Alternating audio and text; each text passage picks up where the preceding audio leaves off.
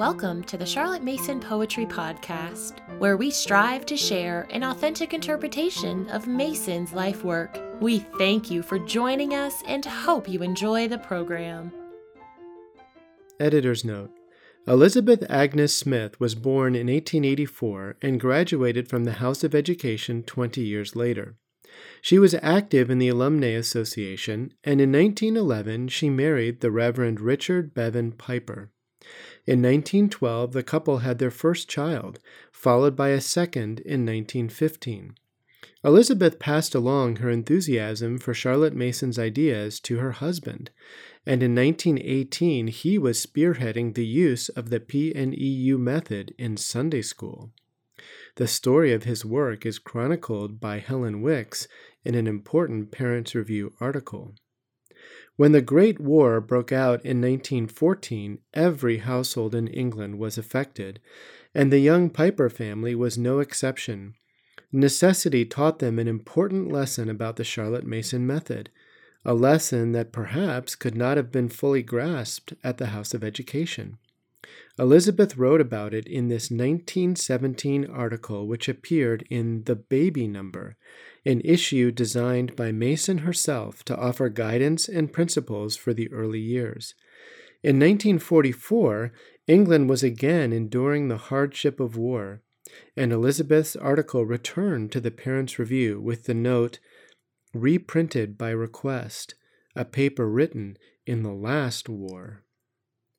Although Charlotte Mason handpicked each of the authors for the baby number, this particular article stood out in her memory.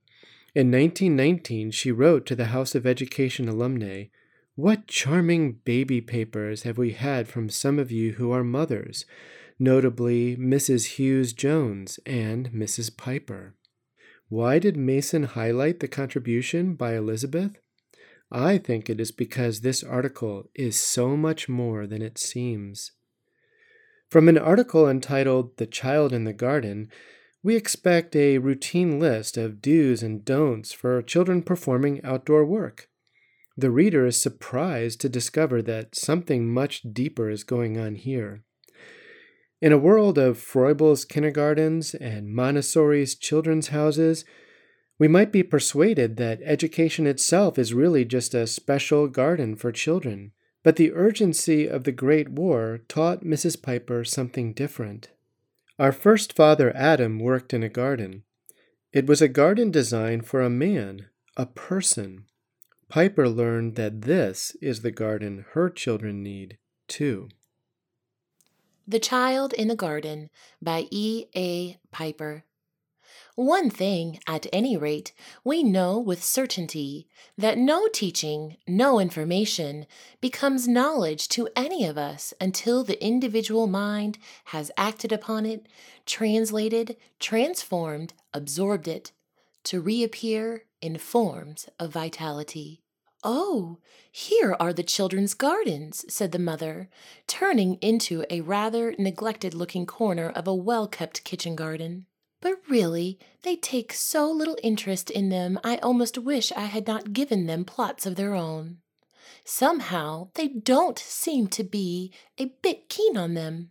And indeed, as I looked at the rather untidy, dry little beds with a few patches of untended seeds, coming up much too thick and nearly smothered with weeds, I felt what a pity it was that this was what stood to the children for a garden. I wonder how many gardens there are, children's gardens, neglected, untidy, and unloved, instead of being as they were meant to be objects of care and attention and sources of joy. Why is it so? Surely it is right for a child to have a garden to tend. Surely it would be a mistake for him not to have his own precious plot, where he may put in what he will, how he will. And yet, how many parents must know that their attempts to interest their children in gardening have ended in failure, and that the little plot that was planned and begun with enthusiasm is seldom voluntarily cared for?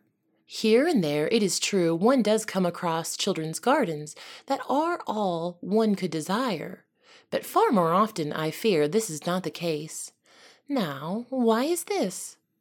The answer to the problem has been solved for me by the conditions brought about by the war. In the June of 1915, our gardener left us, left us at a week's notice, with a large garden to which he had devoted the whole of his time, and found that little enough. We could not get labor of any kind, and we could not let the well stocked garden become a wilderness. So that summer saw my husband and myself working hard, and hard, incessant work it is, too, and there is always more to do than one can possibly cope with, and, like a woman's work, it is never done.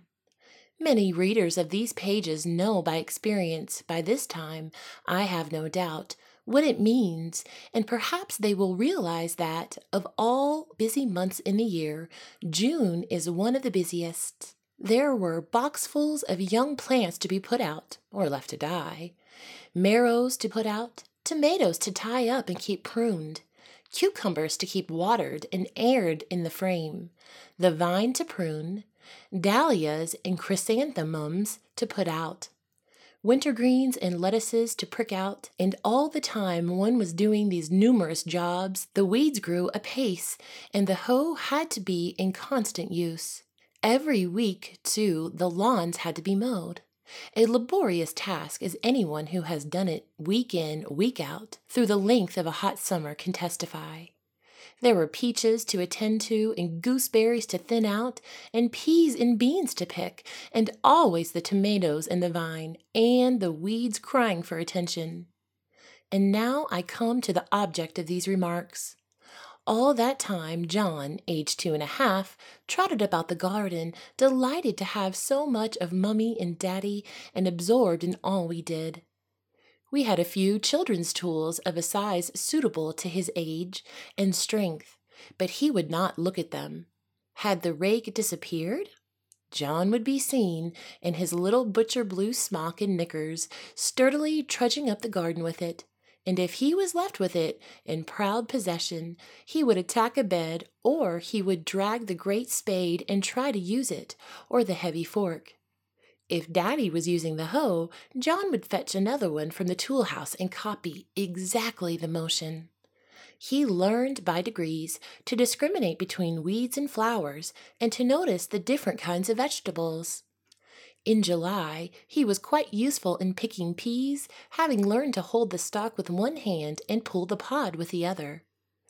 Also, he learned to shell them, though this he did rather slowly and found rather boring after the first five minutes. By August of that year, he named, to my amazement, peas, beans, turnips, potatoes, cabbages, and lettuces in a neighboring cottage garden, and noticed onions and asked what they were. He learned, too, to love the flowers and to know their names watched the delicious, hairy, big poppy head split up the side, revealing the crumpled scarlet flower within, knew by name Borage, London Pride, Phlox, Sweet William, and many others. If he did not know the name of any flower that attracted him, he always asked, and if he forgot, he asked again, and he was very particular to pronounce even the longest name correctly. In the autumn, the apples and plums had to be picked, and John learned to place them gently into the big trug baskets so as not to bruise them. Then came the digging for potatoes, and he was much interested in the large families produced by each plant, and in all their various shapes and sizes. And he knew that Daddy was very careful not to let the prongs of his fork go through a potato. He also learned that seed potatoes are left out in the open and grow green, and that eating ones are put in the loft and covered up to keep them in the dark. The writer saw him often in his little rough blue Harris coat and leather leggings, spending the afternoon with Daddy in the garden instead of going for a walk with Nanny. There was digging to be done and pruning, and joy of joys, an occasional and glorious bonfire. Then he would get a long stick and help to keep the heart of the bonfire hot and bright, and learned where and how to poke it, and by painful experience, not to go on the wrong side of the wind and have the smoke blown into his eyes. People said, How dangerous to let a child use a big garden fork, a rake, a long stick! But I think he learned to handle tools sensibly and wisely. Certainly he never came to grief. This summer, John is four and a half and a man of wide and varied experience. He now instructs Michael, age two and a half, where he may and where he may not tread, which plants are weeds and which are flowers. He can drop potatoes and use the hoe skillfully enough to hoe efficiently between the rows. He can pull out weeds by the root and fetch the barrow, a big gardener's one, and cart them off. He knows how to prepare the ground for sowing seeds, and he has learned how to dibble out small plants. He can give considerable help in mowing the lawn by pulling vigorously at my side and by emptying the box onto the grass heap and fitting it on to the machine again. Something of everything goes into my garden, which consists of various odd patches in odd corners. My garden has two sets of lettuces dibbled out by himself at two different periods, and protected from the pigeons by a lavish display of wire netting. The plants have survived the transplanting and are doing well, though not quite ready yet, as he optimistically suggested for eating. My garden, in another place, grows two potato plants and a gooseberry bush, to which have been added two young plants of sprouting broccoli put in under supervision, but quite alone.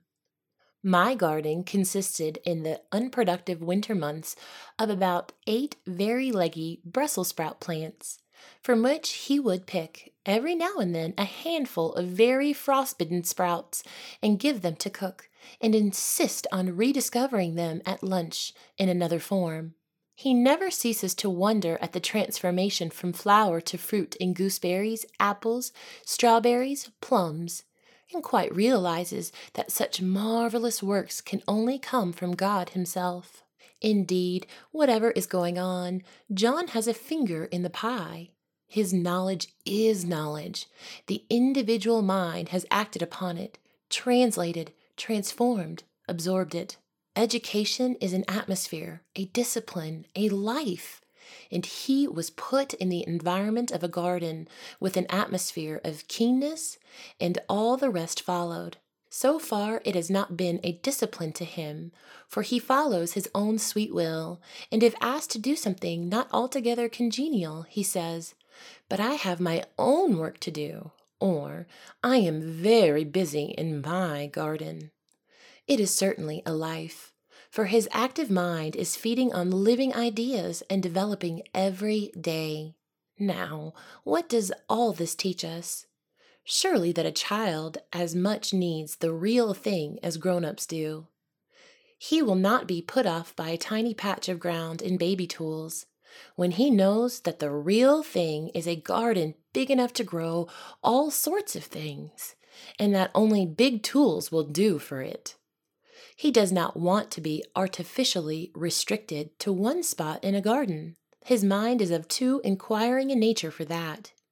He loves to roam as he will, and make his own decisions as to where and what to grow.